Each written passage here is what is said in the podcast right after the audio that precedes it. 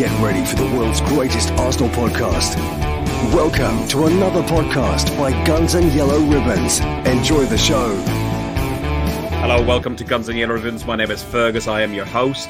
Uh, you are watching Guns and Yellow Ribbons, the Arsenal history series that we've done this summer. We're on episode seven. Didn't realise there was as many, and we're at 1986 to 2018, the Wenger era. Uh, it will be probably very current for many of you. Uh, you'll all remember it. Uh, we all got our different views, which you'll see. Um, and, uh, you know, this is a huge era in our lifetime of our, our football. Stadiums again uh, and much more. Uh, we were quite successful as well. Um, Mark, you know what? You know what I'm going to do? I'm going. I'm going to take off those little names at the bottom so we can see our t-shirts better. Mark, yeah, we got different views. I think. Mark, how are you doing, mate? Sweet as that, mate. Sweet as that. Sweet as that. Good. Very good. Oops. Andy, welcome, Very... welcome back again. As you Thank said you. on Friday, it's becoming a habit. yep, yep, it certainly is. Nice to see you again. My yeah, wife, my wife thinks uh, I'm having an affair with you lot. well, we want to ask about Trev's wife because, like, she's busy feeding the chickens and stuff like that. Trev, how are you? I'm I'm really good, thank you, Fergus. Really good indeed. It's and and I'll explain this during the course of the podcast, but I sort of agree with both of your t-shirts, you and and Mark, um, because you know my thoughts were that Wenger should have gone, but I didn't want to get too loud and be horrible to him because I appreciated what he'd done before that. So yeah, I sort of sat right down the middle, and uh, we could. Well, we're going to talk about it, mate. So yeah, let's get on. We are. We are indeed. And for people listening to the audio, I have uh, the T-shirt from uh, the the final day of the season, which was Merci Arsène, uh, and um, Mark who clearly said to us on the roundup one before we started this series that he was a very early Arsenal out one. And this isn't going to be an AKB versus WOB sort of uh, podcast. It's going to be a history podcast. But uh, Mark, you do have something that's very unique uh, to uh, yourself, and Andy, I, I, believe, has one as well. Uh, you've got the final uh, program, but your program is slightly more different than everybody else's. so you've got the, the the picture of Wenger walking down the tunnel on the final day, but yours and Andy, because what you've done with the club and as historians and authors, have got your name on the bottom of them. Yeah, I can sell mine. You can't sell yours. Oh, you can. I'm jealous. It don't matter what your name is because they're very limited edition and they'll be sought after anyway. Fergus, I've got to pull you up because you've done it twice now, son. It, Wenger's last, the, the game you're talking about wasn't the last game of the season. It was Wenger's last game at the Emirates Stadium. His actual last game was away at Huddersfield. So yeah, just uh, just, just put it right there. Yeah. Page He's three of the notes, mate. Page three of the notes. Okay, all right then. Just so you know. Yeah, just, just to let you know, you, you, so, that, that, that program with a with a name on it fetches quite a lot on eBay. Oh, does it?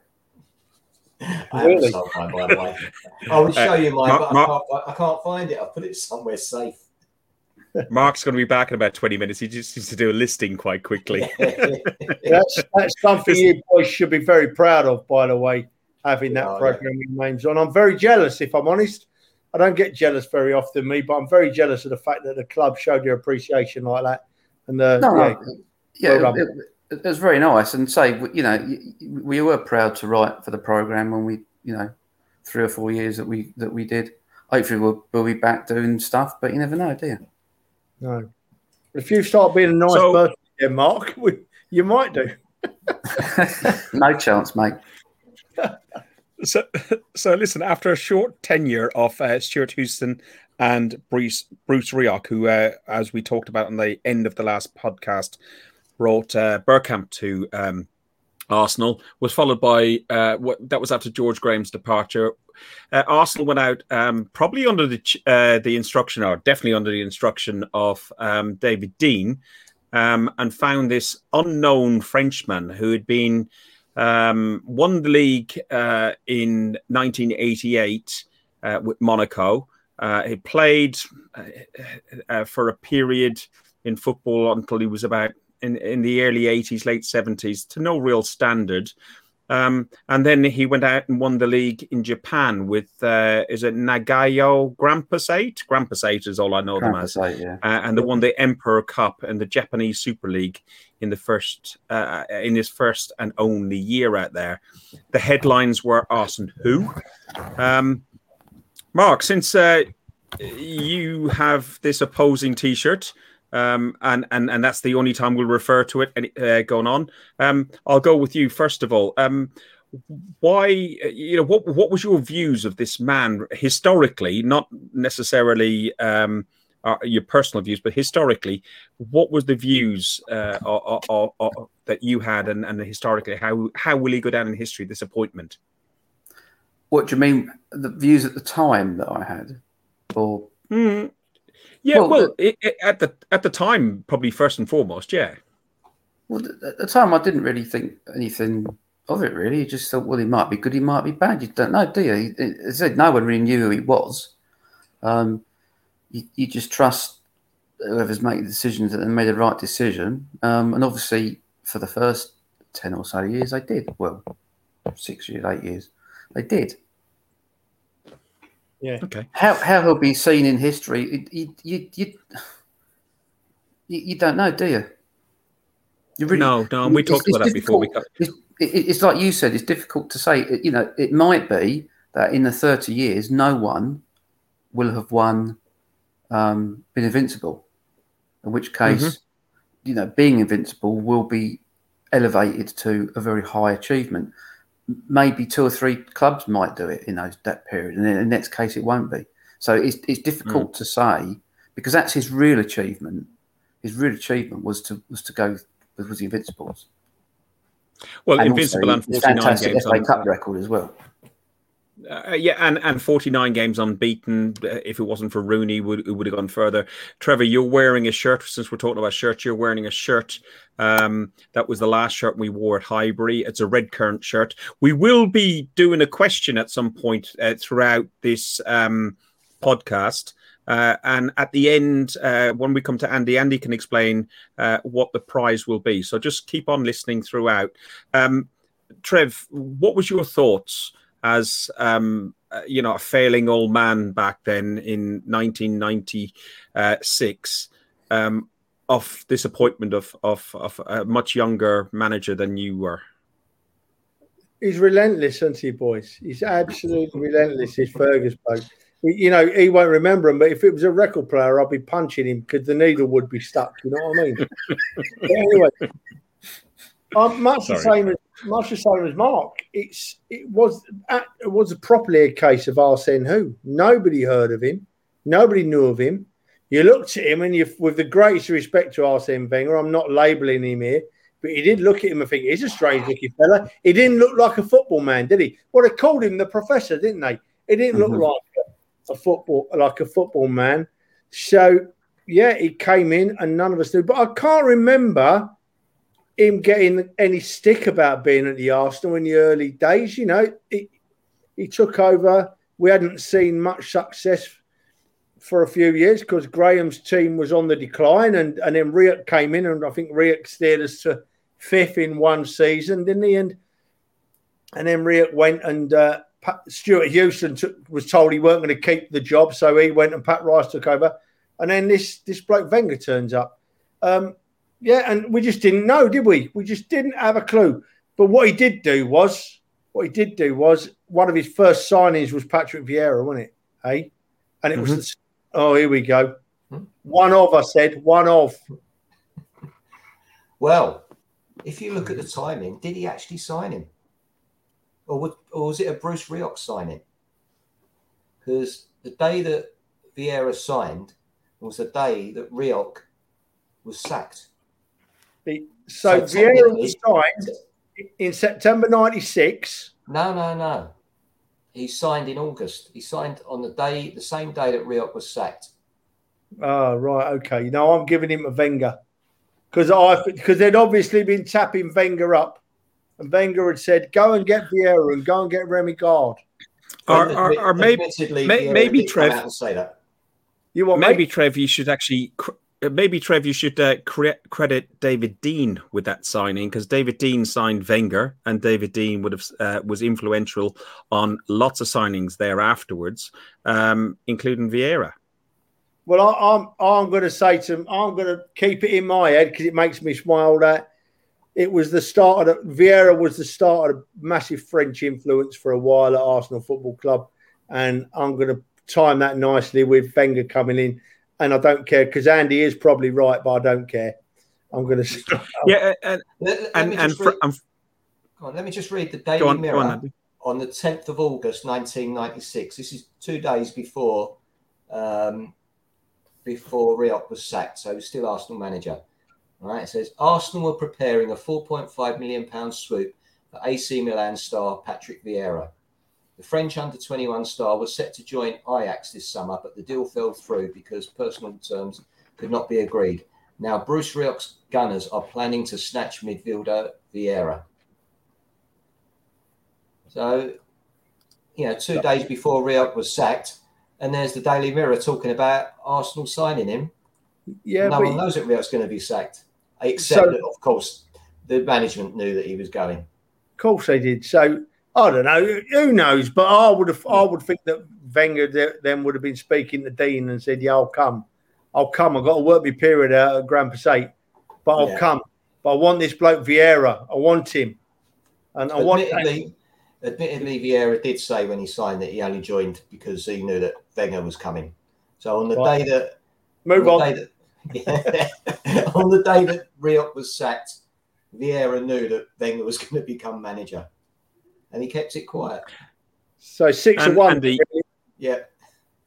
Andy, he he he.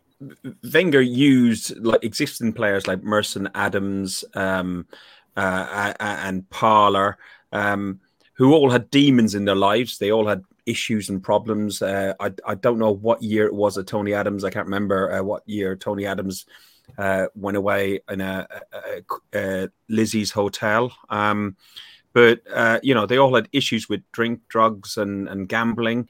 Uh, and Wenger uh, took these very aging players um, uh, who were in probably in the final days of their career and gave them probably what five, six, seven, eight years with the change in diet and uh, a more holistic approach. What, what, what was your thoughts on on on that? Well, those sort of players the, the press has been talking for two or three years about those players, be it getting on, you know, the likes of Dixon and Winterburn. Um, Adams was 30 by then. So the whole of the defence, the, the press have been saying for a couple of years, they, you know, Graham and then Rioch, they've got to sort them out. They've got to get replacements. But as you say, that um, Wenger has brought in this this new um, uh, dietary regime and training regime, and, and, those players, they, as you say, they had another five, six years left in them, and they were probably their better years because the certainly for them personally, because their wages started to, to rocket at that time. That was when uh, the Premier League started to really take off, and the money started flowing in. So they probably earned more money in those last five years than they had in the previous 15 years. And of course, as we you know we'll go on to talk about, they they enjoyed a, a, great period of success as well. So they you know they, they won quite a few more uh, trophies. And, that, and and if you um, speak um, to any of them players, they will all say that it was all down to Arsene Wenger and, and what he did, what he brought to the club. No, totally. You can you can listen to um, uh, Ray Parlour daily on on Talk Sport, and he says that his career was extended by five to ten years uh, purely uh, by Wenger, and and uh, and others have said the same. Um, uh, Mark, um, I've forgotten my my my train of thought. Um, mm. Mark finishing third, finishing third in his debut season, um, and to win the the league the following season. You know, he's the first manager from outside the UK. He didn't have really have a, a huge footballing career. Um, what did you make of? Because we met. That's it. You mentioned beforehand that he he built, and people talk about that he he went into his career with Arsenal with uh, a huge and really strong back four five. Um, do you think that was what helped him to get to that uh, third and winning the league the following season?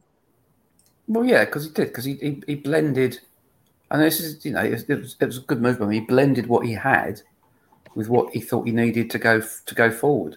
You know, to basically he changed the forward line pretty much pretty completely and midfield, but kept the defence in, in in line. So he he saw what was needed.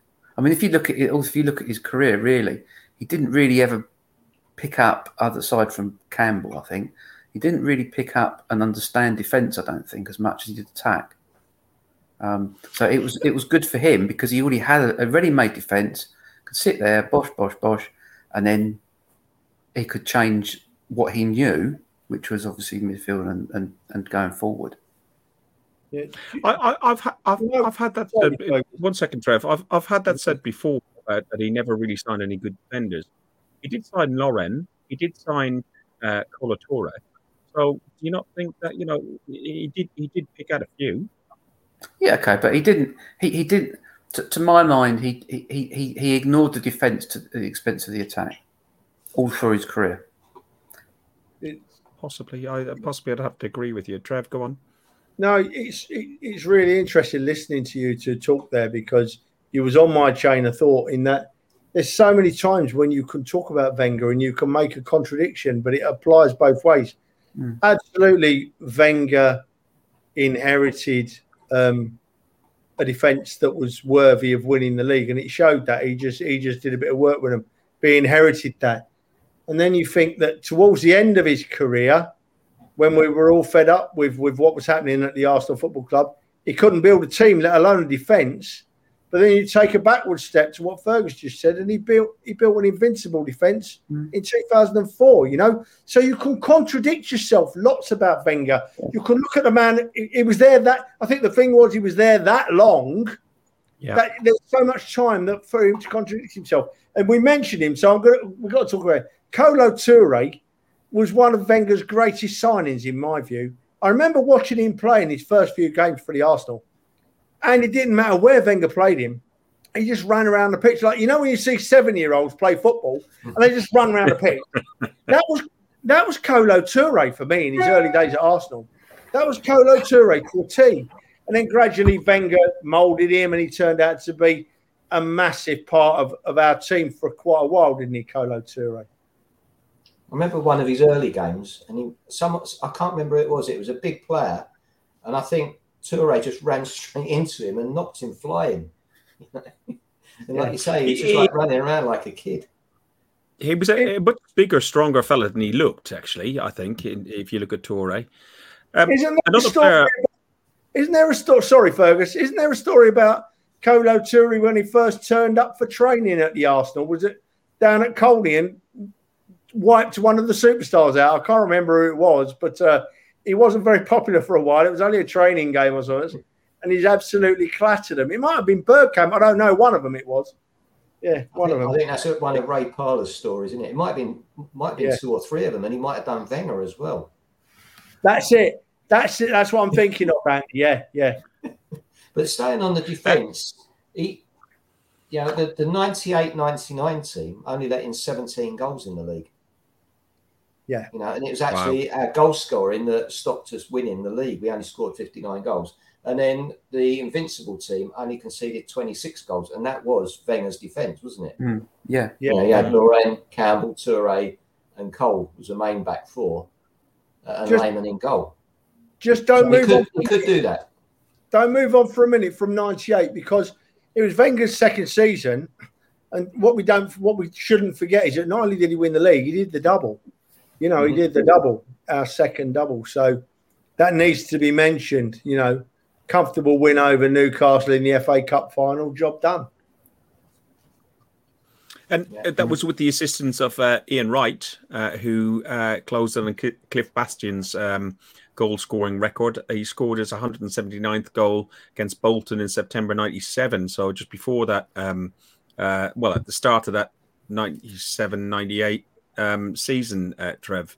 Um, Ian Wright, we talked about him many a time before on uh, Gooner to Gooners and, and, other podcasts. Talk to me. Do you do you think uh, Wenger got the best out of um, the best out of Ian Wright? Are you talking to me? Yeah.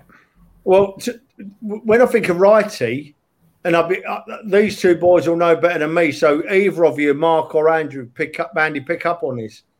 There's a story that you know that, that Dein had to choose between Wright and Rioch, isn't there? Because they just couldn't be in the same room together. Mm-hmm. Any meat on that bone, boys? Was it a case of it's either Wright or it's Rioch? What's your views? We don't, we don't know. It's a, Don't obviously know. something that, that the Dein thought about, but I would have said that he would have gone for Wright over Rioch. Yeah, There was just too. too much that not going right with Rioch. Well, for a first season, Rioch didn't do bad. Oh, We're taking a backward step Hmm. here. We've got to be careful. But Rioch didn't. He got the, he got fifth in his first season. It could have been worse, couldn't it? You know, new manager. Hmm. Yeah, not too that's bad. right. Yeah, got the team playing as a team, but they just didn't have that that killer instinct, did they? That Wenger No. came in and, and gave them.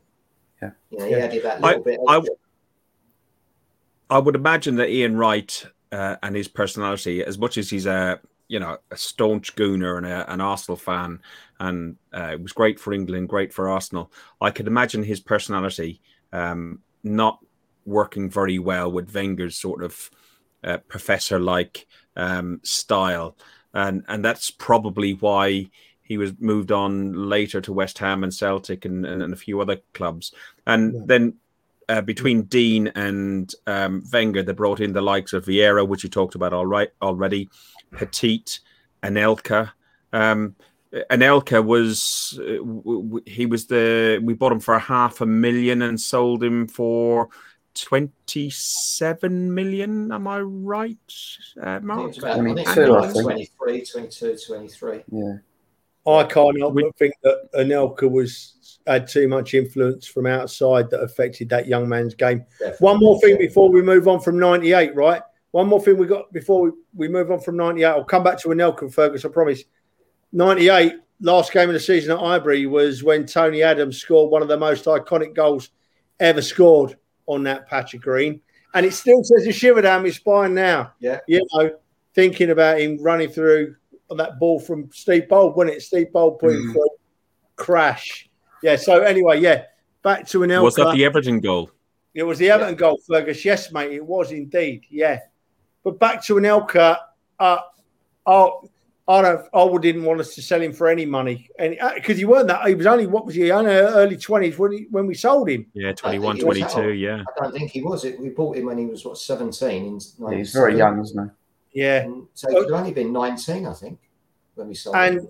And he had too much outside influence. I think they were Yeah. they were very influential. His family, I think. I think I'm not. That's not. An Yeah, no, no. He's he, he- you are right, Trev. His two brothers were his agents, and they were very mercenary, and they had um, they, they they had a, a goal to make sure that uh, they capitalised the best they could on the asset they had, and the asset they had was Nicolas Anelka and his wonderful ability to play football, uh, and being young, being rich, his attitude stunk a little bit along the way. Um, But Ferg, probably. Ferg, Ferg. His replacement weren't bad, was he? Eh? well, Was I, that's what I, I, Score a goal. Well, people, people, when when when we signed his replacement, his replacement, I remember seeing him playing for France, but he was playing, I think, left back or something like left wing back for France. I thought Um, he left-handed.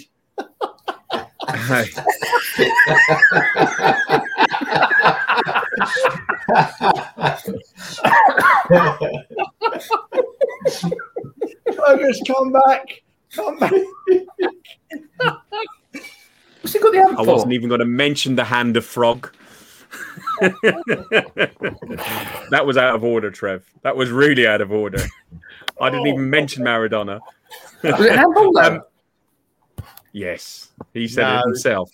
Yeah, but it was He said accidental. it himself. it was a, it was a accidental, wasn't it? He wasn't doing it on purpose. No. Why did he smile? He's smiling uh, more than Trevor is smiling now about his little joke. Thierry Henry, when he was interviewed on TV, gone, "Eh, it was accidental. So yeah, so yeah. But look, Thierry Henry was signed. He failed to score in his first eight games, uh, but he would go on to eclipse the man we just talked about before, was Ian Wright. Uh, in a little over eight years, his first goal was versus Southampton, um, and yeah, as I said, changed his position. Um, uh, do you want to talk about the, the, the way they changed how he played? Um, for France, and then how uh, Wenger was determined, and he's done it many times since, trying to play players who weren't in their natural position in a different position. I'll, I'll start off with a little story. Um, I was stood outside the King's Head on the corner on, on Blackstock Road with my brother, and the date was the 28th of November 1999. It was before a game against Derby, and we were talking about Henry. And my brother said to me, I've seen enough of him now. He ain't going to make it here. He said he just can't score goals. And and I was saying, yeah, well, I'd look through, and as you said, he didn't score many goals up until that point. And then in that game, he scored twice, and he didn't stop scoring after that. And I always remind my brother of it. But yeah, he, he struggled early on. You know, I think Wenger was playing him on the left wing to try and give him a bit of uh, match experience and not put too much pressure on him. Um, and then in that game, he, he's played him uh, up front. I think it's probably the first, well, not not the first, but he'd only played him as a central striker once or twice before then, and quite a lot of times as a substitute. And like I say, he scored two goals in that game. And then if you look at, look after that, he just kept scoring and scoring and scoring, and he continued throughout his whole career at Arsenal. You know, and it, and mm. it wasn't just the number of goals; it was the quality of them as well. He could yeah. do absolutely everything. And he's got Dennis Bergkamp feeding him. And then later he had Robert Pires feeding him. Yeah, and he's got Freddie Ljungberg there as well. And in my mind, you know, it's a close run thing. You know, people talk about who's the best player ever to play for Arsenal. For me, it's Thierry Henry because after that lean spell at the start, he did it consistently until the, yeah. you know he's you know he's he's, he's end at, at, the Arsenal, and even when he came back, he did it as well. You know, whereas Dennis Bergkamp was a fantastic player, but he had long spells where he you know he, he just what didn't wasn't in form. But Henry, it was you know every single game, and the other teams they just didn't know what to do with him. Yeah, aren't, aren't we lucky as Arsenal fans, boys? Aren't we lucky because you've just put a cracking case there, Andy, for Thierry Henry as the greatest player you've seen at Arsenal. I would choose someone else. But, but you you can choose any of probably a dozen players that have played for Arsenal and make a case for mm-hmm. them being the best players that have played for Arsenal. And, and I just giggle because it made me think that uh, a, what's his name? That central defender's left that mob up the road this week, and they were saying that Alderweireld and what's the other one? What's his name? the two of them were they're one of the greatest defensive partnerships that the Premier League's ever seen. When I fell off my stall, I nearly broke a collarbone. It's hilarious, you know. But, so that's what that that's what other teams have to consider as being their best players. We're spoiled. We're spoiled. You know, I, hmm. I would I personally would choose Adams Fergus. I don't know who choose because I think that Adams was a value to the club as a defender and as a person and and and so that would be my choice. But I couldn't argue Henry, I couldn't argue Bergkamp, I couldn't argue one of a dozen players. Probably, it's a wonderful club to be a part of. And that's and I, th- I well. think that era there was like a, that a fantastic era to go and watch the team playing week in week out. Yeah, and yeah, at times they were. I, I, I, I, was about to say the same thing. That era, you, you could pick probably the majority of the squad and say that they're outstanding players. I I, I was uh, I moved into the area um, around this time, '99, and my first goal uh, first game was against Bradford City on the 24th of August. Um, 1999 and and Henry did come on as a sub um, I believe from memory um, and he was there was people I was in the West Upper, and people were tutting and moaning every time he he'd lost the ball and so on. And people like your brother were were were, were saying, ah, "Nah, he ain't he ain't all that. He ain't all that." And here we go. Um, what was your what was your opinion of? He's, he's no Anelka, is he? After Anelka, yeah, Anelka had a good very, season the season before. Yeah, yeah, very true, very true very true. Mark, what was your what's your thoughts on Anelka and Henry and preference over which one you preferred? Well, obviously, obviously Henry, um, but yeah, I mean, you can't add much other than what the chaps have said, really. Um, he was a top quality player, and as Andy said, he not only scored a shed of the goals, he scored a lot of a lot of quality goals. It wasn't just like tap ins and you know Lineker esque two two foot, you know, two, goals from two foot. You know, there was thirty yarders, yeah. there was dribbles, there was you know, there's a whole gomont of of, of, diff, of, different decent goals that he scored. Um, I mean, if you're going to go for the greatest player I've seen, probably Bergkamp, but as as, as, as the other guy said, you could argue for anyone, couldn't you? Said, I mean, I, I, personally, I used to love Ljungberg when he had his red hair, but you know, yeah. as well. So yeah. You can you can make loads of arguments, can't you, for different players? Yeah. But this is what I was saying to you earlier, Fergus. This is why one of the things that is, even though they were we had great players, we didn't win enough, in my view, with that with that amount of quality in the team. That mm. was yeah, so right, Fergus that was the one chance that era from probably from 2000 to 2006 was the only chance that Arsenal were going to win the Champions League in my lifetime. I've missed the boat. I have. I've missed the boat. Gutted. And maybe not in your lifetime, but it, but maybe not in your lifetime, mate. But it's definitely going to be a little while yet. Look, listen. Um, we went on to win the league at Old Trafford. Um, um, and then we completed the uh, and then we completed a double beating Chelsea two 0 um, uh, in in the FA Cup. Uh, we won the FA Cup against Southampton in a one 0 with Pires. Uh, and the double, uh, sorry, the double against uh, with Chelsea um, and Tottenham in 2004, and that was the un, the um, invincible season. So, like winning the league at Old Trafford, winning the league again I might point out again at White Hart Lane, um, are, are, great achievements for us. Uh, and the uh, uh, the uh, undefeated year um, was 2004. We went uh, undefeated in the whole domestic season, and then continued to be 49 games un- un- unbeaten. The last time anybody went a whole season unbeaten uh, was 115 years previously with Preston North End. Um, and uh, Arsenal later eclipsed Nottingham Forest, uh, who had gone 42 games unbeaten, by us going um, 49 games unbeaten. Um, and that game finished in October 2000. That ended in October 2004, and there was um, uh, the Battle of the Buffet with uh, Cesc Fabregas and his uh, pizza, allegedly, although he has had come out and said it, um, uh, shoving a pizza in in Fergie's face. Trev, uh, do you remember that era? What's your thoughts on yeah. that era? Fergus, I can remember it, son. I can remember it, but there's a. I, I'm sorry, I keep taking a step back, Fergus. But no, I do, mate. I'm struggling today, honestly. You know, you're moving on. I've got stuff in there. You see, because when we won the double in 2002, they, they, that was the year we got. That was the year we stole Campbell from that lot up the road. You know, and it needs to be mentioned that that that yes. was one of the greatest pieces of transfer skullduggery mm. that I've ever seen. Not only did we get him from Tottenham, we got him for nothing. We let him run his contract down and we nicked him. And it was the most brilliant piece of transfer work I've ever seen. And also that same season when we won the double was the year of another iconic goal scored for Arsenal. And it was the commentary that made it was Ray Parlour's goal in the final. It's only Ray Parlour. Smash in she goes.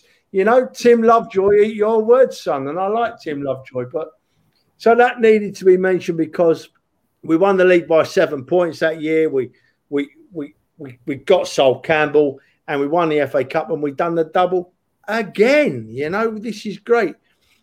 And then in 2003, we won the FA Cup, as you said, against Southampton. Um, we didn't get anywhere near. We finished second in the league, but we didn't get anywhere near Manu. I'm, I'm not impressing too much, boys. I've got this written down. I'm not remembering all of this.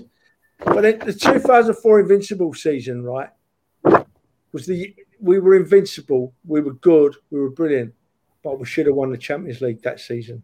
That's the one that grates. That grates yeah. me more than losing to Barca, because mm. we should have done Chelsea, put Chelsea away in the semi they nicked a couple of goals at Highbury that they shouldn't have scored. And I, I still to this day say we just relaxed and lost a bit of concentration. I honestly do. 2004 was the year, well, should have been our year in the Champions League. And we got done by Chelsea. What's your view? I see you nodding, Andy. Yeah. I was, I was, I was, I was actually going to go to Mark for. Uh, hang on, Andy. I was going to go to Mark first because Mark, uh, b- prior to this, you said it was around that time that you just went. Uh, it's probably 2006, I think you said that Mm. uh, that you stopped watching. Actually, go to Andy first, and we'll we'll come back to you about the the time we're talking about afterwards. Sorry. Yeah, I, I think you're right there, but I think that that's when the silly defensive mistakes started to creep in, and that that Chelsea, you know, the Chelsea games were, you know, sort of like epitomised that. Yeah, that that was the season that we should have won the Champions League. Absolutely. Yeah. Yeah, I totally agree with you there. And then when we look at the um, the Rooney dive uh, to end our 49 um, our 49 game unbeaten run, um, do we all agree? I, okay, we're all red and white through and through. We're probably going to agree, but it, it was definitely a dive, wasn't it? A, a- a great achievement by the by the team, but it was definitely a dive. Mark, do you want to come in on that one? Well, to be honest, I can't remember much of it. I mean, I, I, I looked from yeah, looking at the stuff. It, it was Campbell, wasn't it? They accused. He, he, he was. They said he dived over his Yeah. feet. I mean, it was a yeah, it was a dive. But I mean, Well, they would do it, didn't they? There's nothing you do about it. I'll. I'll go a step further. I don't care. I'll say that fat balding twat, right, from Manchester wasn't touched by Sol Campbell. And Sol Campbell is the most patient man in the world. Because if I was Sol Campbell, I'd still be hunting Rooney down today. I'd still be looking for him. Look at whatever angle you want. Sol Campbell did not touch Wayne Rooney that day. And that was a that was I often say it, you know, but that was the first one I can really, well, not the first, but one of the main ones in my mind that stuck out as in some games of football, the best cheats win the games. And that was a prime example that day. The best cheat won the game because Campbell never touched him. Sorry, Andy, I cut you off, mate. No, I was, I was just nodding in agreement, but that was also the game. Mike Riley was Mike Riley was the man, uh, referee, weren't he? And some of the decisions that he gave in that game were unbelievable. You know, two of the Man United players should have been sent off at least. You know, Ferdinand for pulling Ljungberg down as he was clean through. You know, Yeah. any other player would have been sent Well, off for that. Wasn't that wasn't that at the height of the battle between Fergie and Wenger? Where, uh, like you know, people talk about the Voyeur thing with um, Mourinho, but the the biggest managerial battle ever was always with um, Fergie. Um, and um, and and Arsene Wenger and people because it was at Old Trafford, people talked about Fergie time and his influence and his his hair dryers on his on uh, his players and his influence on referees. Do you think that Andy had that influence um, that it was the the Fergie factor on No, it, on- it was Mike me. Riley. The, Mike Riley. The man's as bent as a nine bob note. and Absolutely. now he, and now he's in charge. He's now he's in charge of the PGMOL. Uh, Absolutely. And the standard of refereeing in the in the Premier League has been awful for years underneath Yeah. him, And and we've seen it with VAR in the Euros, yeah, Totally agree. the way that it was used, as opposed to how it's used in in England. You Yeah. know, well there's said. something not right with Mike Riley. Uh, uh, uh, no doubt, no doubt. That game against Man U that day, I was Mm. trying not to mention it because it makes my blood boil, Andy. It does. Well, right, from what I remember, was that the day Neville kicked hacked Reyes all over the park all game? Yes, Yeah. it I was. think, they, I think And they never- took turns at him, didn't they? Yeah. Yeah. Awful. I, I, th- I think wasn't there not nine possible card offences? Uh, I, I think I've read somewhere that were committed on Antonio Re- Reyes on, on that game by the Neville twins, uh, That, twin that was brothers. probably what that was probably what saw him off of the game in England. You know, being Yes. kicked about like that, and he, he obviously thought, "Oh, what's the point of staying here?" And let, Getting no them, them being allowed to do that. yeah. Yeah, agree. So Oh. um, we move on. We move on to 2006. Um, No, we No, We've not done 2004, 2005, Fergus. Oh, sorry, 2004, 2000. Well, we started on 2004 with the undefeated and un, um, invincible year. 2005 was the FA Cup. I, I actually haven't noted that down, unfortunately. Um, it was the 2005, the worst FA Cup final I ever saw. That was delighted. Um, it was the most boring FA Cup final I've ever seen. But Pat, Patrick Vieira left, but left with the FA Cup. This is my running off the top of my head stuff. Uh, left for the FA Cup um, after a really dire game. It went to penalties and and we done them. Trev, your opinion then is different to mine, is it? Yeah, we won the cup. It's the game's never dire when we win the FA Cup, mate. Never exactly. dire. Over the moon. Yeah. Over Doesn't the moon. matter. with it. Yeah. We, we played the game we needed to play. Did boredom off the field. I don't care what anybody thinks. We played the Arsenal way when it was required. And the, the legend that is, and he is a legend. It's used too often that word, but Vieira is undoubtedly a legend at Arsenal. Yeah.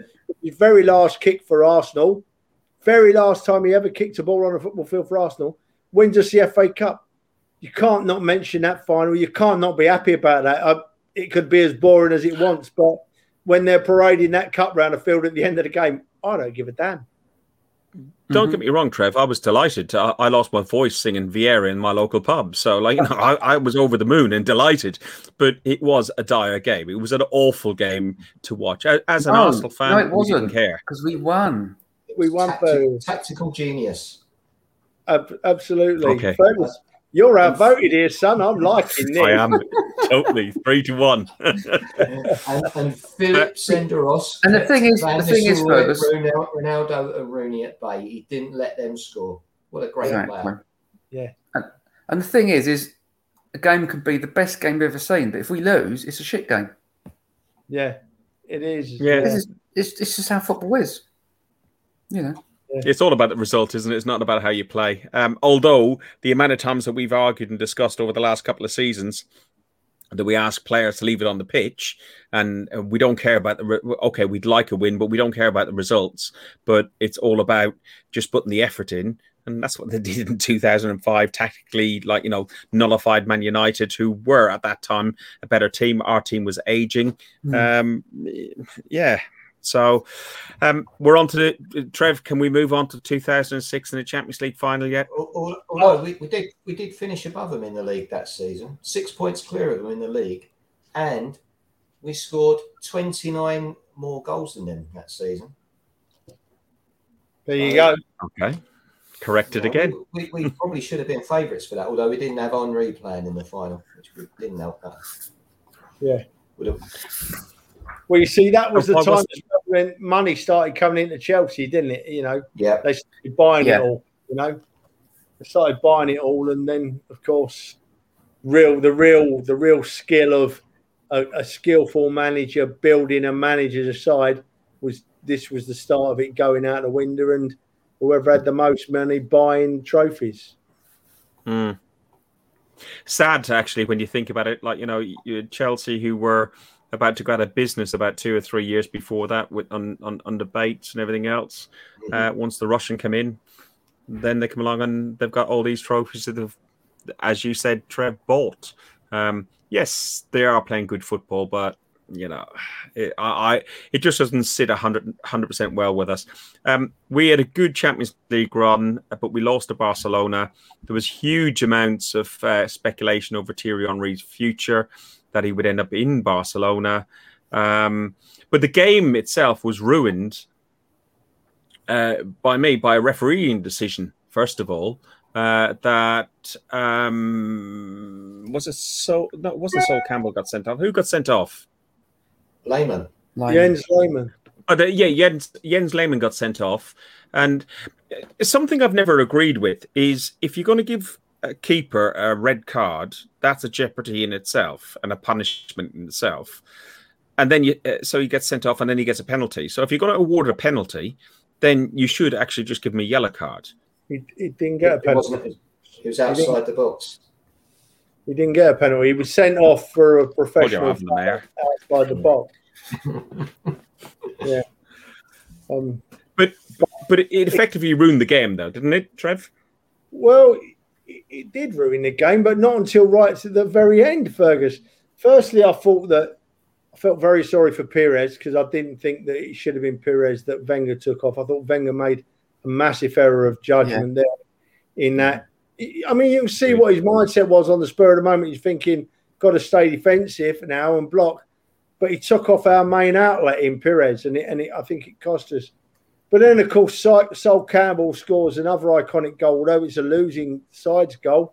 Sol Campbell scores, and we run out of puff at the end. I think, didn't we? we we'd, we'd play yeah. back foot and we'd, we'd worked our socks off with ten men against what was probably well, it turned out to be the best side in Europe. Records will show, and we just run out of steam. And last fourteen minutes, we give the two goals away, and it's a sad, sad day for us all, you know. But uh, yeah, it was it, it was it was hard to take that. One of the hardest defeats to take that was that that that second probably second to the Chelsea defeat in the semi final a couple of seasons earlier because I honestly, I know I'm biased, but I honestly think that we keep 11 men on the field, we win that game.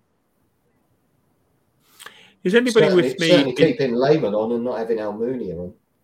Yeah. yeah. True. And, yeah. Anybody with me um, on Henry's performance in that game and the, the, the links and the rumours to his eventual move to Barcelona?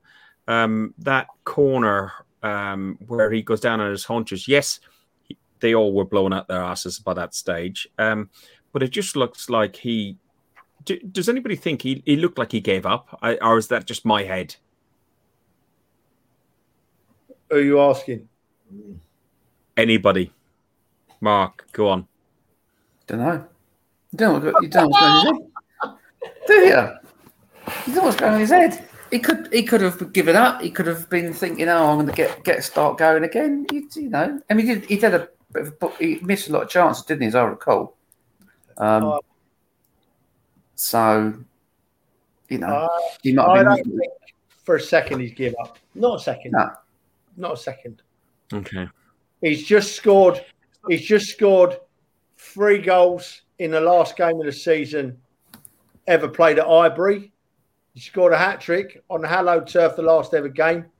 And trust me, he weren't giving up in that final against Barca. He wanted to win it, I reckon, 100%. But on the night, it wasn't to be. It wasn't mm. to be. Well, Trev, it's like you you know how we do this. As, as moving on to moving to the Emirates, the promise, the dream, the reality, uh, you know, um, the credit crisis. Um, uh, the two the 2010th game for Arsenal was the final game at Highbury on May the 7th, 2006. Arsenal said goodbye to Highbury after 93 years, uh, their so called spiritual home. Um, and we did it in spectacular fashion. It was uh, a fantastic day.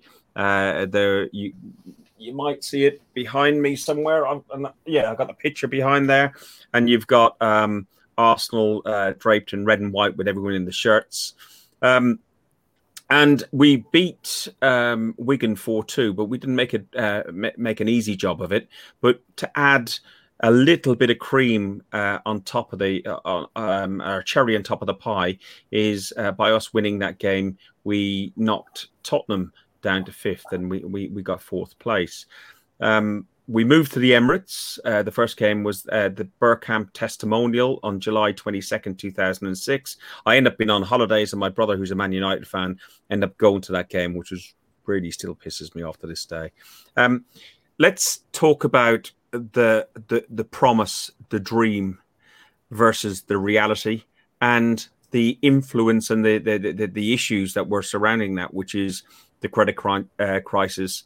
Um, and you know uh, the change in fortune and how we're to do things. Mark, I, I, you scoffed when I said the promise and the dream.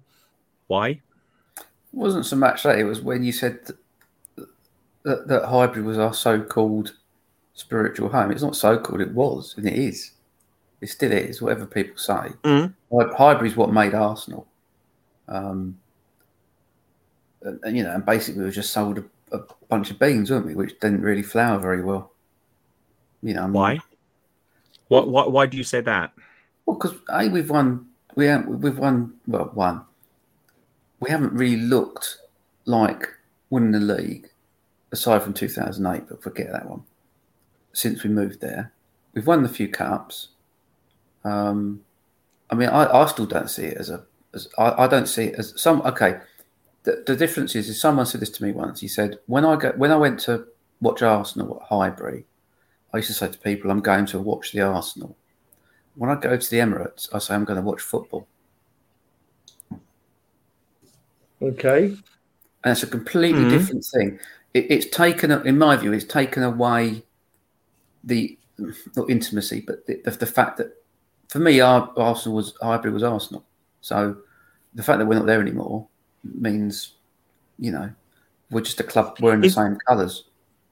Is that not a generational thing that, that men of our age who were who grew up and were were uh, brought up from like you know seven or eight when Trev went to uh, his first game in 1913, um, and uh, uh, at Highbury and uh, uh, moved to the Emirates, and they go, "There's nothing like there's nothing like Highbury. It's always like what what was was better."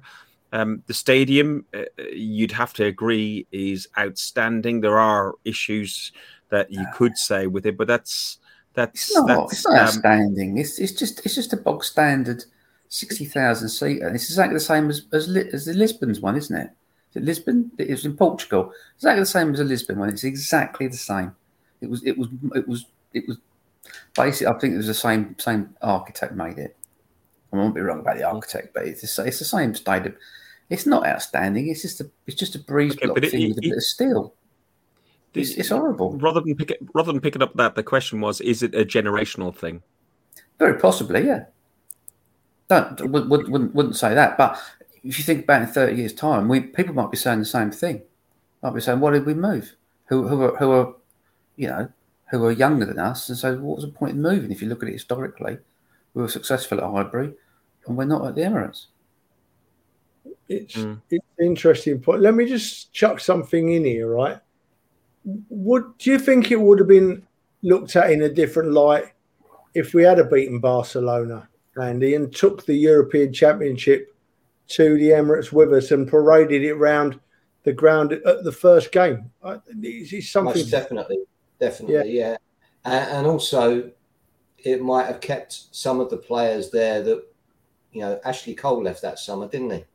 We Yeah. swapped him for William Gallas and a few quid, and and I think that was probably um, that was that was probably a bad way to start off.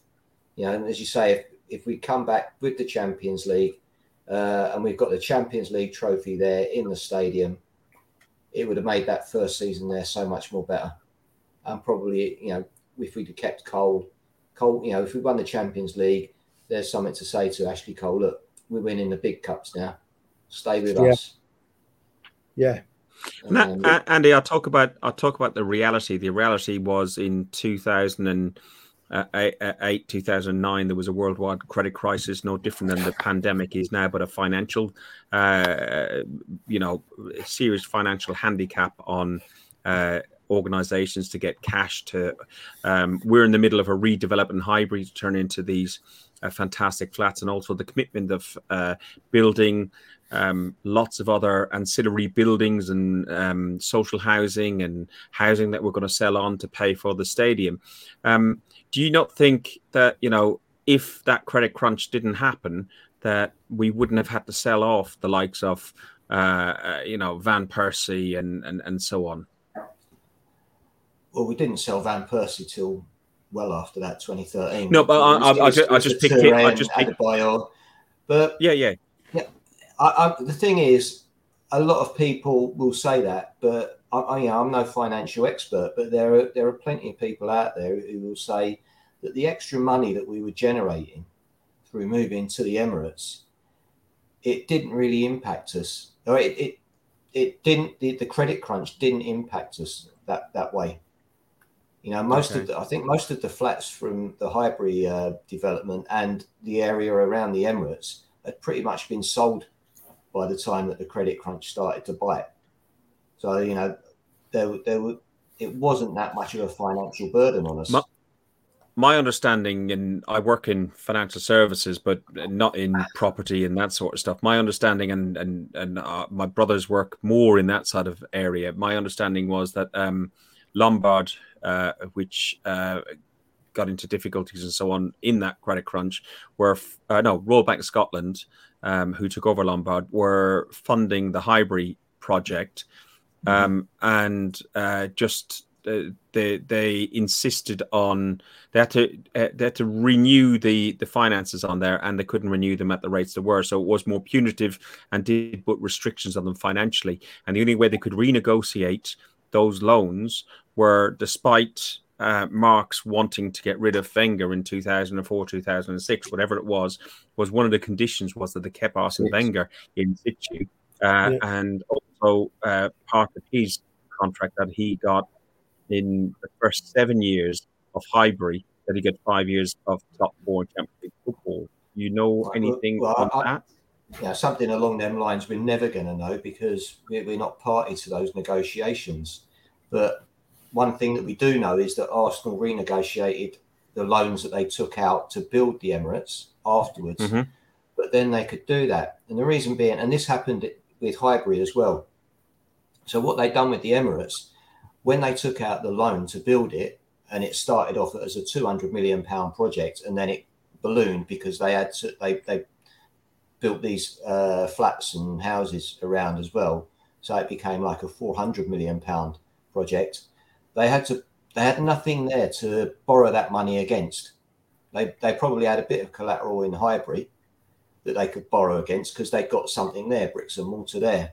But while the Emirates was being built, it was just a flat piece, flat piece of land, and it, the the building itself stopped for a while. Because I can remember some of the Tottenham fan at work having a having a dig at me about it. That you know, well, that ain't going to happen then, is it? And we're not going to get a new stadium, and we're like, we've got all this money that we borrowed. But once the stadium is built and completed, and we've moved in, Arsenal have then got a massive asset that they can mm. then take out another mortgage for a much longer period. Mm because the, the, the, the, loans that they originally took out were for a short period only and at higher, uh, not necessarily at a higher rate, but once the Highbury was, uh, sorry, the Emirates was built, they've got this asset and they know that Arsenal are going to make a lot more money out of this. So banks will lend them money for a much longer period, even if it's a, the interest rate slightly higher. It then means that their yearly uh, payments are, are reduced so okay. as soon as the Emirates was finished and Arsenal re, re, uh, renegotiated the loans, their yearly, um, excuse me, their expenditure reduced. Yeah, actually came down, and then on top of that, we've got an extra twenty-four thousand people going to games or buying tickets at the very least, and some of them are paying an amazing amount of money for them. So yeah. you know, our, our income has like rocketed up and our expenditure has actually dropped from what it was when we first moved in. It's well documented that we've got the highest match day expenditure now with Tottenham with their new stadium. Uh, pre-COVID, we're on track to to match us. Um, you say we don't know about certain things in in the statement I made, but the the the the bit about Wenger having to get uh, five out of seven years in the first seven years of Highbury into the top four. He actually said himself in some interview, I think it was on Sky or something like that. So I I, I, I did see that, and he actually achieved seven out of seven in, in that in that case. He didn't continue to do that. Um, we went through some. Uh, years when we had Eduardo, uh, and it looked like we could have uh, won the league. Was that 2010? I think 2010. Oh. Oh, was that a Yeah. yeah, yeah. Go on, Trev. Go on. I, am doing it again, but moving from Highbury, something close to my heart, right? And and we were sold some promises, right? And, and but we were sold some promises by some proper men of Arsenal.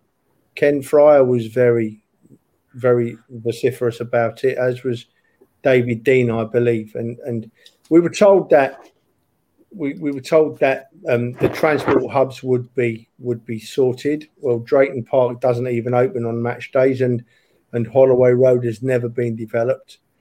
Um, we were told that ticket prices would be low for the community, and we would we would see value in our season tickets, and that never happened. But the, the, the, the thing that was said, and people often misword this. People think that we were told that we were going to leave Highbury to be successful well, we weren't told that. We were told that we have to leave Highbury to continue to be successful. And that's the one that upsets me the most. That's the one that upsets me the most because nothing could be further opposite. Uh, the treatment of us fans, in my opinion, has gone rapidly downhill since we left Arsenal, since we left Highbury, excuse me. And the success of my football team has gone rapidly, not rapidly, actually opposite. It's been a slow but steady decline with the odd upward trend along the way, but albeit very briefly. So that's the problem with, with moving to the Emirates. We've not we've not had the success that we hoped for and we're told we would get. So you know that's that's why I struggle with the Emirates. I, I struggle greatly with it. Um, I want I want to, and that's why I mentioned about the Champions League and what would have happened if we'd have took the Champions League there. Would it have been a different setup? So yeah, we were sold some promises, and from my from my perspective, none of them have really been kept. Mm.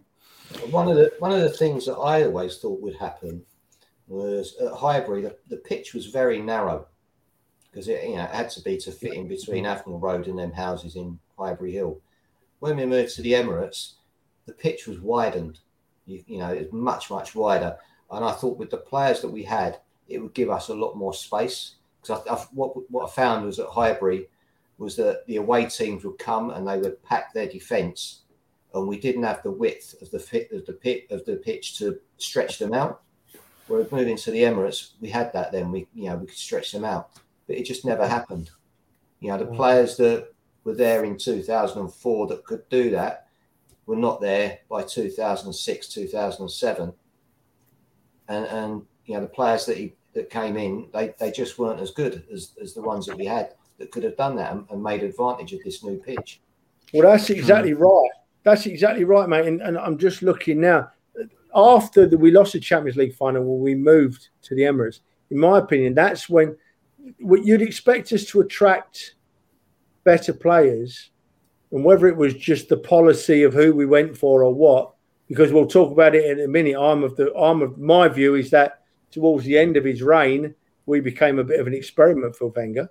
That's my view. But going back, the standard of the player we were bringing in every season wasn't anywhere near what we would expect at our great club. And clubs worked us out. We'd do it for season after season. The transfer window would open. All us fans would be thinking, yes, here we go. The transfer window's open. We'd do nothing all through the transfer window. Then 10 minutes before the end, we'd make two or three panic buys, pay over, pay much over the odds for them. And they weren't any good. They weren't up to the standards of the Arsenal Football Club. And that didn't happen once or twice. That happened for several years in my view, of course. Hmm. Yeah, totally agree. Listen, first opportunity to get any silverware in in in uh, in the Emirates was 2011 against Birmingham. My boss is a Birmingham fan, and I remember saying to him, "Ah, this is going to be easy. This is going to be easy." And boy, did he give me grief. He still gives me grief to this day. Um, Koscielny and uh, just had a, a total mare. Um, it, it, was dreadful. Mark, you talk to me. I, I know it's going to be a, a, man of many words, so there's probably going to be about five, and that will sum up your thoughts on this game. But can I have those five, six, maybe ten words uh, about what you thought about that uh, final? No.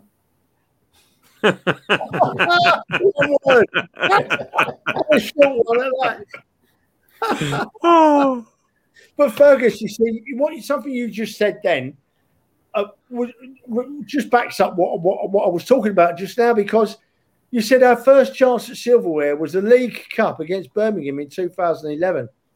That's is that five seasons after we moved into the Emirates. Five yeah. seasons of we, waiting for these promises to materialise and nothing. we did, we did we did have opportunities with 2008, which um, uh, Mark corrected me on, and uh, 2010, we looked like we could have been on there. But key injuries to Eduardo and Ramsey uh, scuppered that. But it was the first time we got to a point where we should have come home with a trophy, and that was meant to light up the Emirates, re- rekindle uh, Wenger's career, uh, uh, the love of Wenger, and everything else.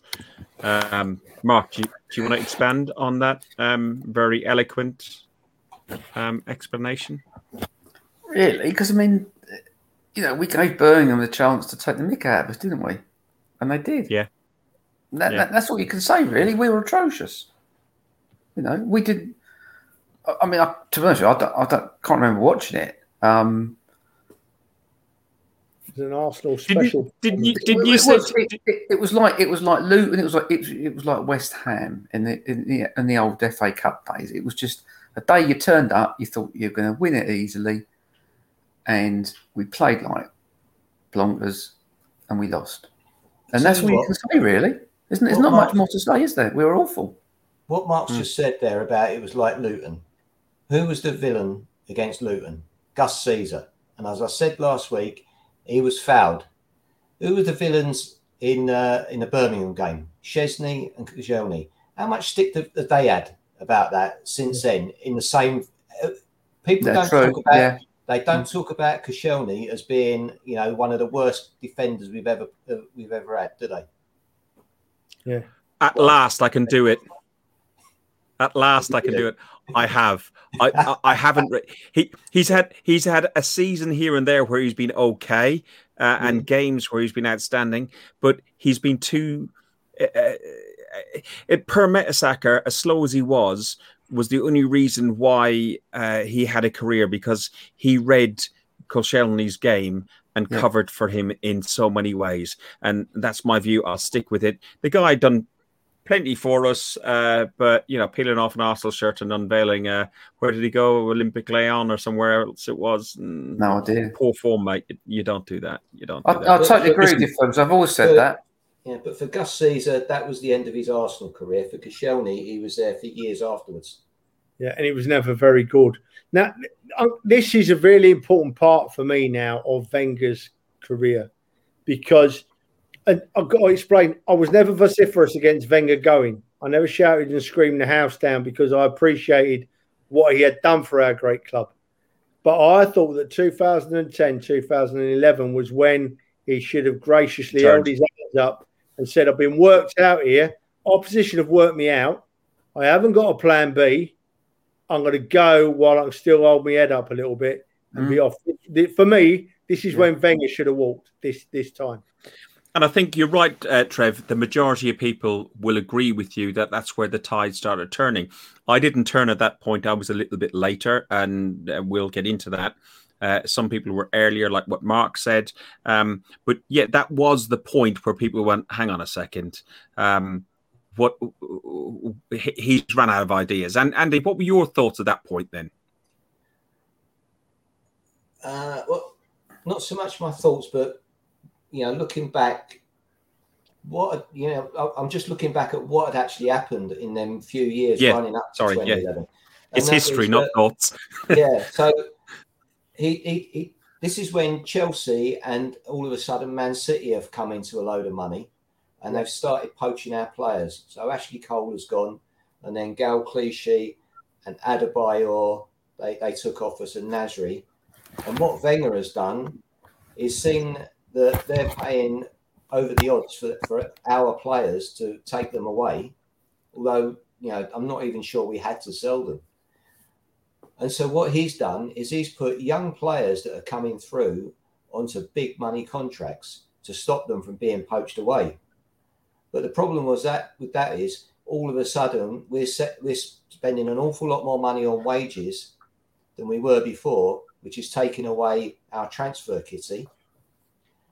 And he's gambling on these young players being that good and staying at the club to make them successful. But they weren't. They weren't that uh, you know as good as he thought they were. There was Denilson, Djourou, Bendtner as three prime examples, and they they were, you know, perhaps fairly average Premiership players, but for the money that they were being paid, they were being paid top dollar for for what they you know for average players. Absolutely. And that, that was that was his big problem there, and that, I think that came to a head around about 2010, 11.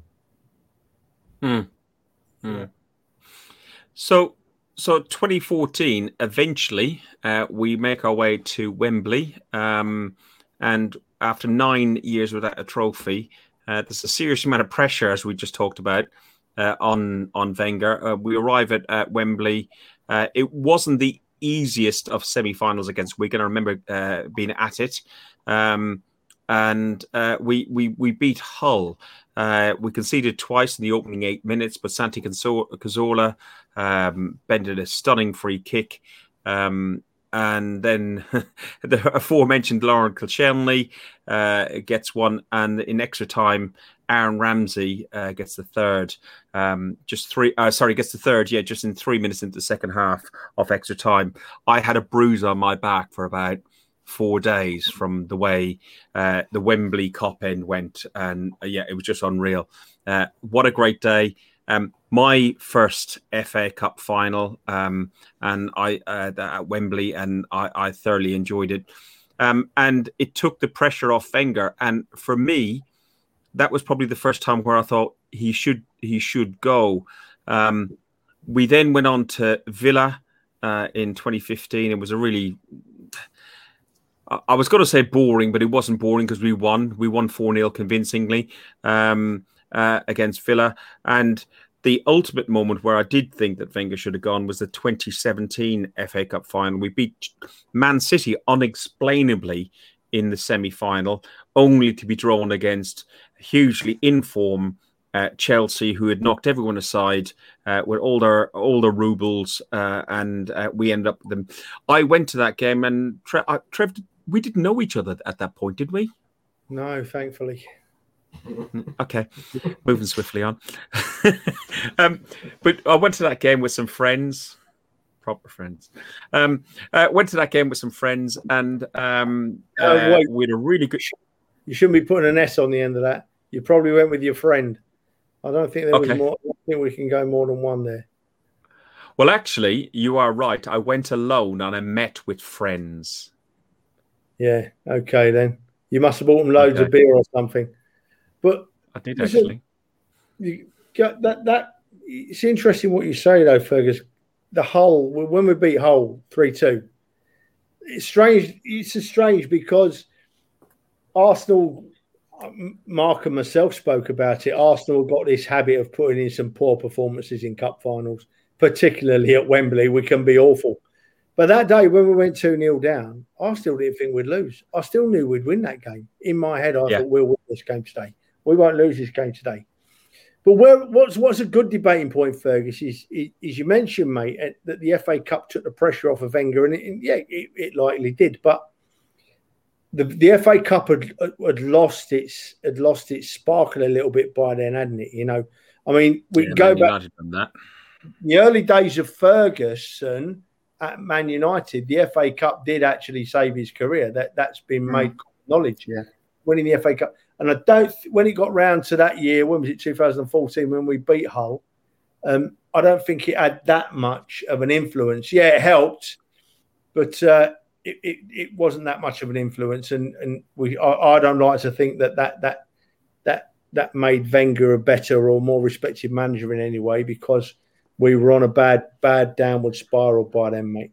Well, I I, I think it did in a way because it, you know he, he does have he has as the manager won the most FA Cups of any manager in the history of English football. So, on that respect, you have you have to respect him for that. Um, I, I, just think he, from the teams that he, he set out and did, we could have won a lot more. Um, and the other thing is about fourteen is had Kieran Gibbs not not not nodded their ball off the line, would have been three down in about fifteen minutes, and there's no way yeah, we'd have come back from three down. Mm-hmm. Absolutely yeah. none. Yeah. And it was only because he was where he was, because the ball was, you know, it, it was goal bound. Um, it was there. And the other thing is, conversely, having said Wenger's got the best ever FA Cup record, he also has the worst ever Arsenal manager record of not, not winning a trophy in the in a period. It used to be held by George Morrell um, before the First World War, and the period Wenger went trophyless is the longest any, any manager's ever done. Wow! Oh wow! Never knew that. You'd have never guessed that in a million years. You'd have never thought that. And that's never. what I mean by dichotomy. You know, he was fantastic at the start, and then he wasn't. Yeah. Hmm. Yeah. Um, be- before we get into uh, the um, the uh, 2017 FA Cup final and, and everything as I alluded to. Uh, Trevor, you've got a shirt on there, um, and that shirt's from the final game at, at Highbury. Um, Indeed. Lovely red a red currant traditional shirt. I'll do it again like First- last time. Yeah, first brought out in 1913, I believe, is the last time we wore it. That, um, but you know, um, I am correct, boys, aren't I? You are Fergus. How did you manage to re- know that? Is he? Is he? Look confused look on Fergus's So- face. So, so, some somehow I think I might have cocked up along here. no, Fergus, please. not. We didn't wear that in 1913. No, Okay. As a matter of fact, that'd be a good question to ask, wouldn't it? When did we first wear it? What do you reckon, boys? I reckon so. Yeah. In I which believe it would season? In which season did we first wear red red currant as our home kit? Yeah. What a great that'd be a good Well, question. I reckon Do, that'd do be I get a second? Do I get a second chance, or is my question is my answer lodged at 1913? Your answer's lodged. You're gone. Well, we're having a competition then, are we? Yeah. And how about a little prize? What do you reckon? How Go on about then. a copy? me, Yeah. oh, oh, I struggle with this um, Oh. camera. So here we have a copy of mine and Mark's and Josh James, who uh, is deputy uh, editor at Arsenal program. Uh, a copy of our book, the Arsenal: The Complete Record, and that is the prize for answering the question of in which season did Arsenal first wear red currant as their first team home kit? I'll tell you what, And- Fergus. A, a little, a little bit of a clue. I don't think it's 1913. I'll tell you what, Fergus, in support of Andy and Mark's book, I sit here and I spout all this knowledge and. Yeah, a lot of it is in my head, but a lot of the stuff I actually find because I've got that in front of me. It's an absolutely amazing publication. Uh, it's a chance to win it. You need to get your entries in, people, because it is well, well, it's well worth the money to buy it anyway. But to win it for free, it's a cracking price. Uh, the easiest way to enter is uh, enter um, uh, your correct answer to me on Twitter at Guns and Ribbons. Um, and if you want to copy the lads in, you got their, their their Twitter handles on there. You got Gunnar Hilsey, uh, Royal Arsenal MRA, and Gunnar underscore AK. Um, with just um, the uh, the year you think that we first wore uh, red currant, not 1913. Um, and Just- uh, we will say- randomly Fergus. pick somebody. just clarify, we want the season, okay? The first Yeah. season that we wore that colour. Okay. It, it, it, okay. Okay. So fine. Listen, we're, we're on to, uh, as I said, one of the, the, the, the greatest days I had out, which was uh, the, the final um, against Chelsea. We had beat Man City in the semi final. We were underdogs, and uh, uh, Chelsea had won nearly everything. Um, we were outside the top four for the first time. Uh, in Wenger's era since um, 95 96. And we go on to win the game 2 1. Rambo's uh, champagne Charlie George style celebration. What a game. What a day. Uh, Mark, can we get some excitement out of you? Hey, This is the hat I wore. He's got his hat on. This is the, this is the hat I wore to the game, and that was Brilliant. is that. Basically, is that is that showing you excited? maybe, maybe not. I was excited sun anyway. I'll tell you what. The, the, the, one of the things I do remember is at the end of it, they played "Sweet Caroline."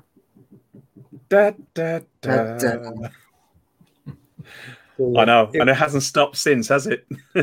Quite right too, in my opinion. But I'd like to see them play a bit of Barry Manilow as well somehow.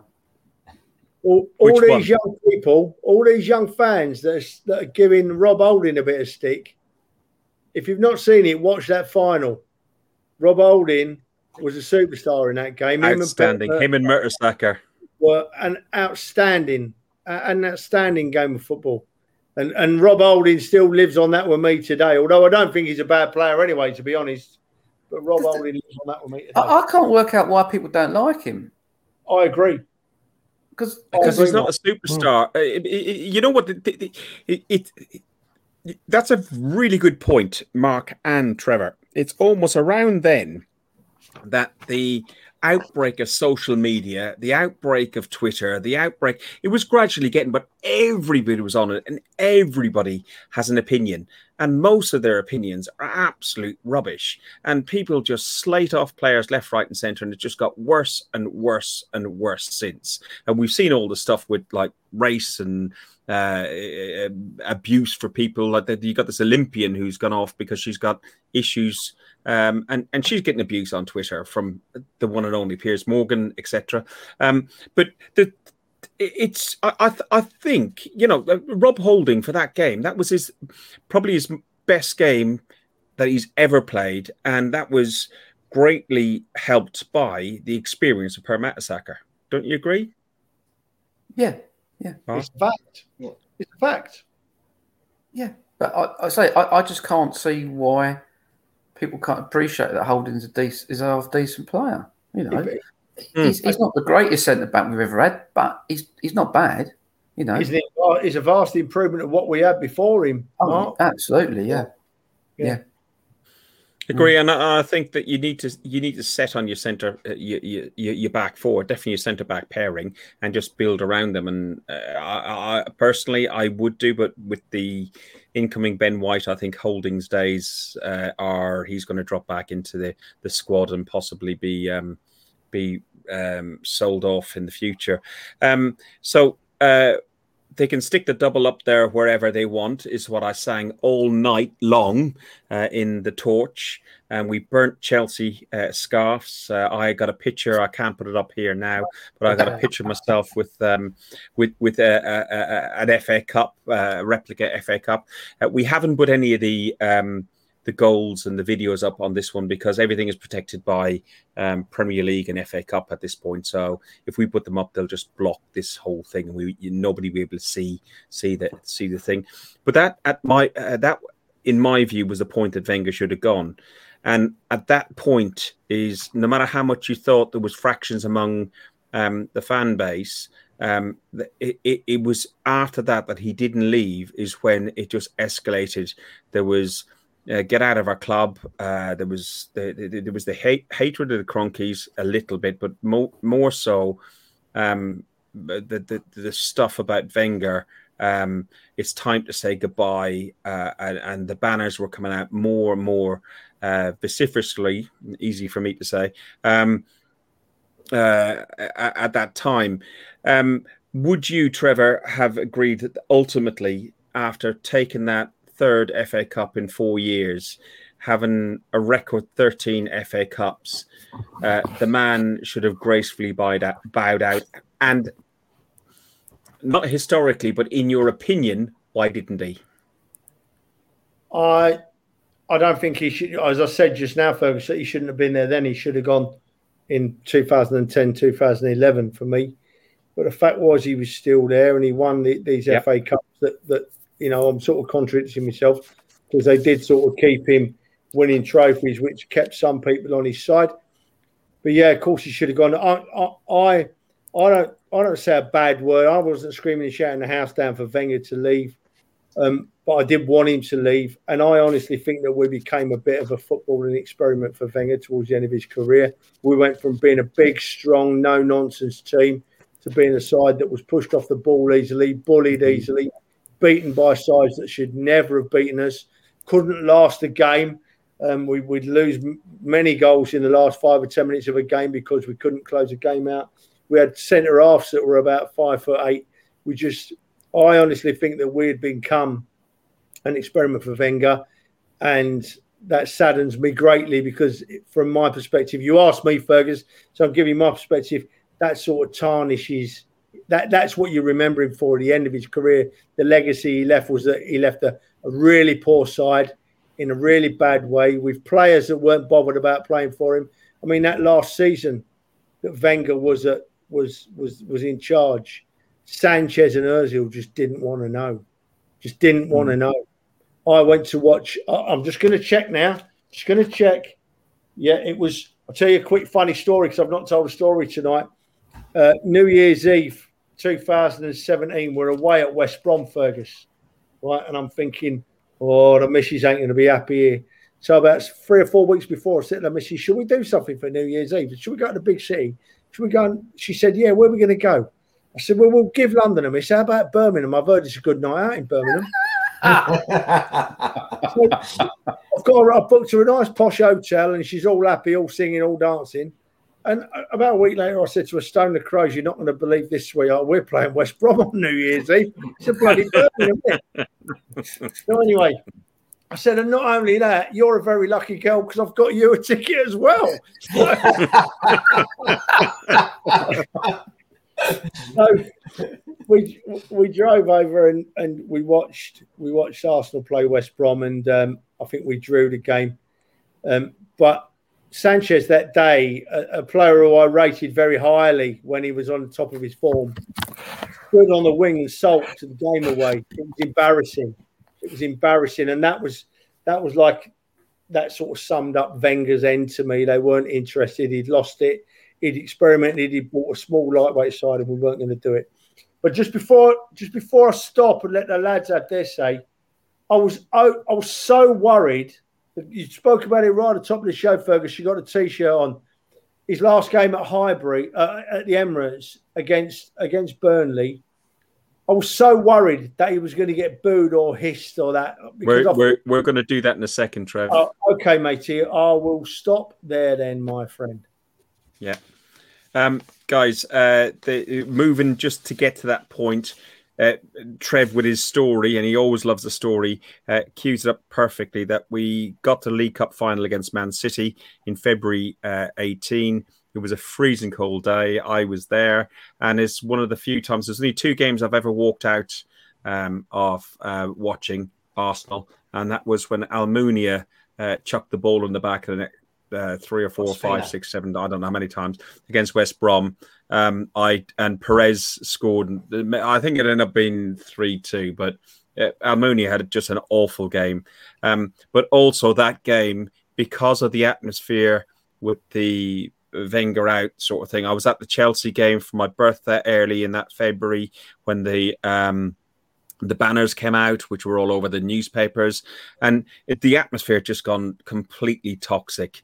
Uh, um, there was a mass exodus at 70, 70 minutes uh, when the second goal went in from City, um, and and then we get to um, he announces in April that he's going to stand down uh, the Burnley home game, and exactly as Trevor said, um, everybody was worried that that toxic fan base um, could just turn. Mark, um, did, did did you have that fear? Uh, like because as much as you said, you, have had uh, this um, opinion on Wenger much earlier on than other people, and you talked to me prior about like some of the people who were marches and so on, and their varying opinions. But you had some common sense and balance in your head. I think is the is the right way to, to describe it. I, I never thought anyone would would, would would would do anything big because even though um, obviously his last however many years you want to say, you know, from say 2011 onwards, were not particularly good. The, the, the other ones were. So mm. most people would, would, would, would, sort of say, okay, you know, we well, and the other thing is, is if you think about it, the job's done you know, people didn't want to vilify Wenger for Wenger. They wanted to vilify, not vilify him, but skit him out of, of Arsenal as a manager, and that had happened. So I, I couldn't see it. Well, any reason why anyone. I mean, might have a few hotheads, but I couldn't see why anybody would, would would turn against him on that day because you say it's a celebration of what he's done before that. You know, in in the first mm. part of his career, basically at the club, um, when he when he you know when he was excellent. Um, so I, I never really, and, I never thought anybody would do anything uh, stupid. And and were you there on that day when he the the club awarded him um, our invincible trophy? No. No, Andy, were no. you there? I wasn't either. No. No. Okay. As, myself as and Tre- aware that, that he hasn't got that. I think he's given the trophy back to the club. Yeah. He's donated it back. Yeah, yeah. Yeah, the, the, yeah. the club gave it to him and he donated it back. Uh, I, I must admit, of, of the whole things that done, I thought the, the, the farewell was uh, was um, really good and it genuinely brought a tear to my eye to see the man go. Um, uh, it was a very emotional day. But when I did see him get awarded that trophy, because not long beforehand, uh, Alex Ferguson, his nemesis, had uh, had a heart attack, and uh, there was uh, they had made an award to Wenger in recognition, and he started off uh, in the opening uh, comments. Uh, uh, Fergie had been ill, and he wished him well, which I thought was very honourable and gentlemanlike of him. But when they when when they gave him that trophy, I just thought, hang on, that belongs to the club, not just him. And I, I thought that was almost a little bit wrong of Arsenal to to award this trophy uh, to him.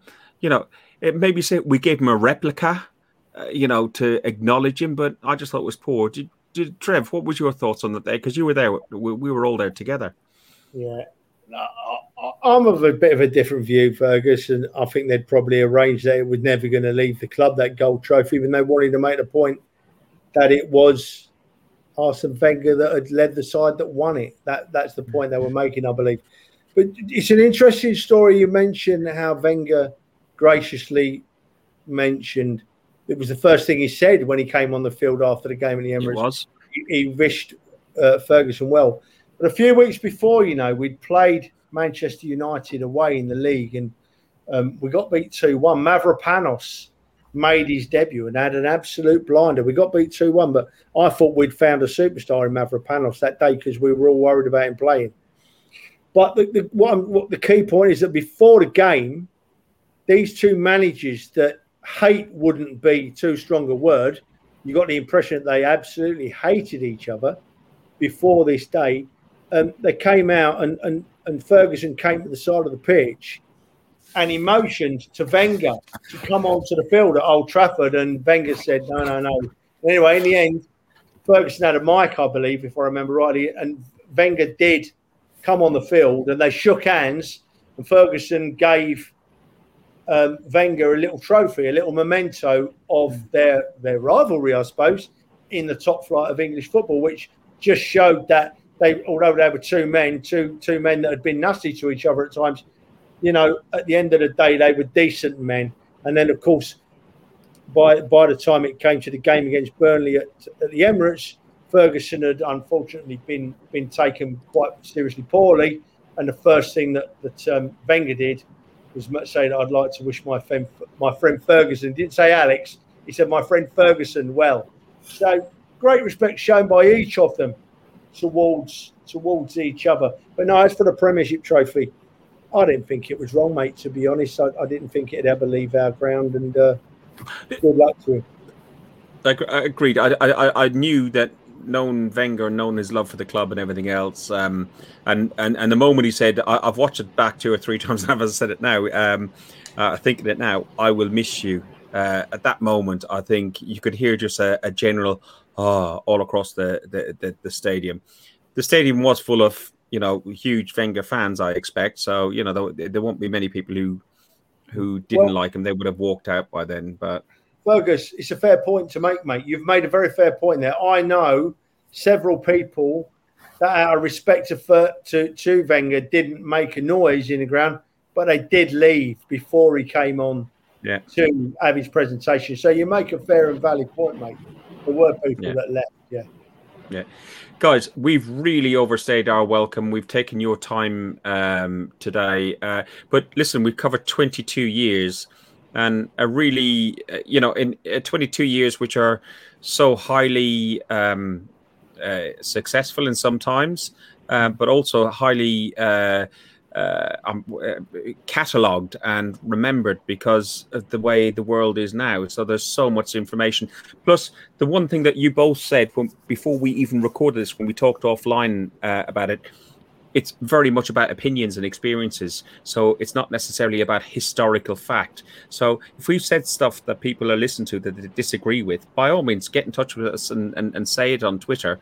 But this is what we're thinking of today. It's not like what the guys have done before, and they've gone through reams and reams of newspaper cuttings and internet stuff. So it's it's, it's a different concept, and and I know the guys were not nervous, but are, are reticent, but you know, asked would it be appropriate to do this as a as a history sort of podcast. But I've enjoyed it. And uh, Mark, Andy, I thank you for your time. Uh, Mark, you can stick your hat back on again, just for Wenger. that's all right, mate. Enough about that. enough is enough. um, uh, Andy, thank you as always um, uh, for joining us. Uh, tell everybody where they can find the pair of you. Okay, so we've got the uh, the arsenalhistory.com is our main website. We've also got another website, the arsenalcollection.org.uk, which is full of programs, books, handbooks, all sorts of stuff related to Arsenal, where you can read whole whole programs and books free of charge. And you can also catch us on Twitter at Guna underscore AK. And Royal Arsenal MRA. That's MRA, not MRSA. You've lost me there, Fergus. You've MRSA. It's like somebody. Yeah, don't worry. It's uh, it's a thing you get in the hospital, isn't it? Oh right, okay. That, so, oh, God, look, move on, move on. um, you see the uh, tumbrils going through the question. going through. Yeah, yeah, they're, they're, they're, yeah, yeah. I just got I've just got knocked over by one. there is a question that we put out there. The question, Andy, do you want to repeat the question? In which it's, what was it? In which season? In which season did Arsenal first wear a red currant shirt as their home home first team kit? The red currant being the colour that uh, Trevor is wearing now. Um, yeah. The only clue I'll give you is I got it wrong. I said 1913. Uh, if you want to answer that, uh, it's at Guns and Yellow Ribbons. You can copy the lads in if you like. And there is uh, a book uh, which Andy's got to hold up, which you can win, which is uh, Arsenal: The Complete Record. Uh, it's it's Trev's Bible people. Thank you very much, people. Uh, and, and, and Mark's holding one up as well. It's um, an astonishingly good prize, Fergus, before you close. It's an amazing prize. And I showed it earlier, I'll show it again. I use it all the time. These boys, and, and we're coming to the end, Fergus. You're closing in a second, mate, you know, but Andy and Mark, you've made this is the last one, and I'm actually gutted because we'll have to think of something else to talk about and do some more of these, Fergus, because – talking to these two lads, being pulled up by these two lads, being corrected by these two lads, but most of all, just generally having a chat about our great football club with these two lads. It's been not only a pleasure, it's been an honour. And and people need if people want to know anything, look at these boys' websites. Enter the competition, win the book because because there's none better. And uh, I've got nothing else to say apart from thanks again, boys. Thank you very much, and thank you, Fergus, for uh, letting me be part of this because um, I have appreciated it very much. No, thank you. And and, and I'll echo that. Um, I wasn't looking forward to doing anything over the summer after the pandemic and lockdown football and and no no fans and everything else. I said to Trev, "That's it. I'm done for two to three months." And he went, "No, I've got to talk about me Arsenal. Got to talk about me Arsenal." And I was talking to my, my my my daughter when she was staying with us for a little while, and she said, Why don't you do something different? And then Trevor messaged me and said, I've reached out to Andy and Mark from the Arsenal history. I said, and they'd be all right having a chat. Should we, should, what we should do? I said, What's a, it's quite a coincidence that my daughter has suggested do something different as well. And it's been brilliant. There's been no talk about, um, transfers, no talk about nothing else. It's all just been about the Arsenal. And it's been really, really a joy, one, to meet the pair of you and get to know you. Uh, because um, where you first came on about a minute or two before we started, uh, I think Mark was on about 25 minutes, a half hour beforehand, and we're having a good old giggle. And we just, we, we've, learned to get on together and i can't wait to meet up with you and have a pint. So you know uh, it will be really really good. Thank you both very very much. Listen, if you like what we do, um, we are on gunsandyellowribbons.com. We are on Guns and Ribbons on Twitter, Guns and Yellow Ribbons on Facebook and Instagram. Uh, not that we use that much, but if you like what we do on YouTube, it's the same thing. Subscribe, tell your mates about it, I know we got lots of people picking up on the the other one. This one has gone on longer, but it w- always would have. Uh, boys, thanks very much. Have a good evening, and sorry for keeping you so long. You've been listening to Guns and Yellow Ribbons, an Arsenal podcast by Arsenal fans for Arsenal fans.